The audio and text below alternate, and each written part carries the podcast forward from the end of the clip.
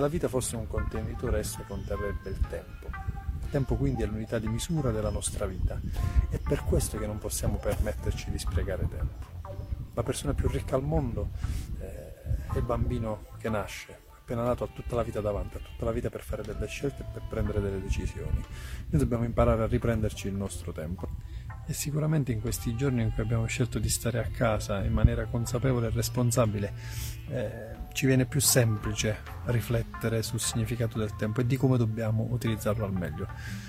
Io personalmente ho fatto una riflessione, sto ascoltando la parola resilienza continuamente, ormai è già da qualche anno che si ascolta, in queste ultime ore, in questi ultimi giorni è diventato un tam tam generale, riuscire a fare oggi delle cose, prendere oggi delle decisioni, assumere oggi dei comportamenti che ci portino a rallentare per poi poter ripartire. Il discorso che vorrei fare, sul quale vorrei porre l'attenzione, è che non è la resilienza l'atteggiamento che ci deve caratterizzare, perché per resilienza si intende poi un adattamento e un ritorno allo stato precedente. Quello che invece dovrebbe caratterizzare la nostra azione è un'altra parola composta, antifragilità. L'antifragilità è la capacità di raccogliere le opportunità che i momenti di crisi, i momenti di caos ci mettono a disposizione per ritrovare un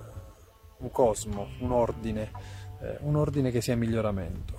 In questi giorni sto finendo di leggere un libro straordinario di Stefano Mancuso, La nazione delle piante, e sto imparando a capire come gli organismi riescano a utilizzare e a comprendere tutto ciò che li circonda per poter assumere decisioni che siano in linea col reale benessere. Innovazione e benessere non significa solo far aumentare il PIL, ma come rappresento e rappresentiamo da più tempo significa aumentare il FIL, la felicità interna lorda, che non si contrappone, attenzione, al prodotto interno lordo, ma assume altre variabili di confronto, aggiunge degli elementi che possono far riflettere e possono portare a una gestione più consapevole dei fatti umani. Stiamo cercando di indagare l'umanità, stiamo cercando di indagare i paesaggi umani, così ci piace chiamarli, per capire come le persone con il loro fare quotidiano, con le loro storie, possano mettere a disposizione della comunità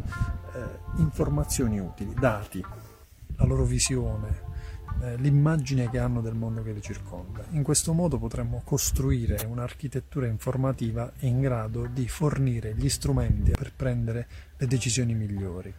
In questo caso quindi innovazione non significherebbe semplicemente progresso, sviluppo, crescita, ma miglioramento effettivo delle condizioni di vita delle persone all'interno dei territori.